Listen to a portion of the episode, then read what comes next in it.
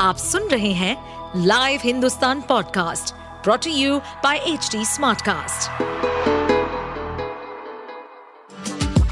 आपका स्वागत है दिल्ली एनसीआर की खबरें पॉडकास्ट में ये पॉडकास्ट आपको दिल्ली और एनसीआर की विभिन्न पार्टियों की राजनीतिक गतिविधियों, महत्वपूर्ण घटनाओं और अपराध के मामलों में गहराई तक ले जाएगा इस पॉडकास्ट में हम विश्लेषण करेंगे उन खबरों और विकास से जुड़ी सभी जानकारी और फैसलों को जिनसे देश की राजधानी और उसके लोगों पर गहरा प्रभाव पड़ता है।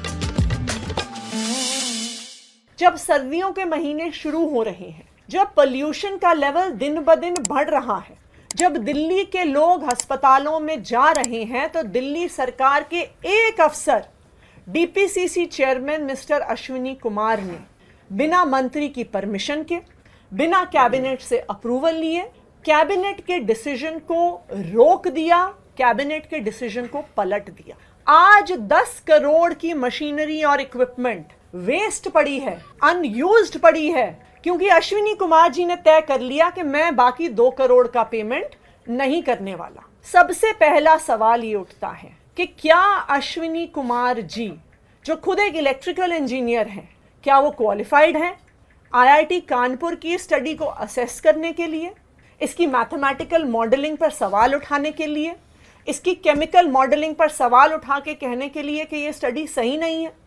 दूसरी बात, अगर दिल्ली सरकार के कैबिनेट ने दिल्ली के लोगों के हित में ये फैसला लिया है कि दिल्ली में एक real time source apportionment study होगी तो कैबिनेट की परमिशन के बिना इस स्टडी को कैसे रोका जा सकता है?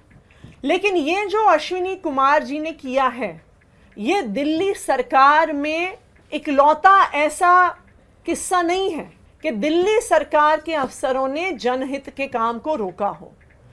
जब से जीएनसीटीडी अमेंडमेंट एक्ट आया है, उससे पहले जब जीएनसीटीडी अमेंडमेंट ऑर्डिनेंस आया था, तब से लगातार दिल्ली सरकार में एक के बाद एक एक के बाद एक एक के बाद एक, जनहित के फैसलों को रोकने का काम दिल्ली सरकार के अफसर कर रहे हैं। और आज इसी वजह से उन्होंने दिल्ली के दो करोड़ लोगों के स्वास्थ्य को खतरे में डाल दिया है, क्योंकि दिल्ली सरकार की real time source apportionment study रुक गई है और उसके आधार पर जो पॉलिसीज़ बननी थी, वो रुक गई है। तो जैसा गोपाल जी ने बताया गोपाल जी ने एनवायरमेंट मिनिस्टर होने के नाते DPCC chairman mister Ashwini Kumar की सस्पेंशन को रिकमेंड किया है। इसलिए रिकमेंड किया है क्योंकि उन्होंने कैबिनेट के फैसले को मानने से इनकार कर दिया है। इसलिए रिकमेंड किया है क्योंकि उन्होंने दिल्ली के दो करोड़ लोगों के स्वास्थ्य को, उनकी जान को खतरे में डाल दिया है और हमारे पर्यावरण मंत्री गोपाल राय जी ने मुख्यमंत्री अरविंद केजरीवाल जी को यह भी कहा है कि तुरंत आईआईटी कानपुर के सेकंड इंस्टॉलमेंट जो मात्र साठ लाख रुपए का है मात्र साठ लाख रुपए का पेमेंट रोकने की वजह से आज वो स्टडी रुक गई है।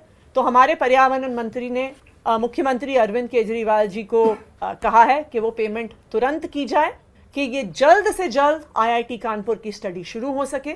और दिल्ली सरकार प्रदूषण को रोकने के लिए एक्शन ले सके। आप सुन रहे थे हमारे पॉडकास्ट दिल्ली एनसीआर की खबरें। ऐसी ही अपराध जगत से जुड़ी राजनीति और विकास जैसी खबरों के लिए हमें फॉलो कर सकते हैं।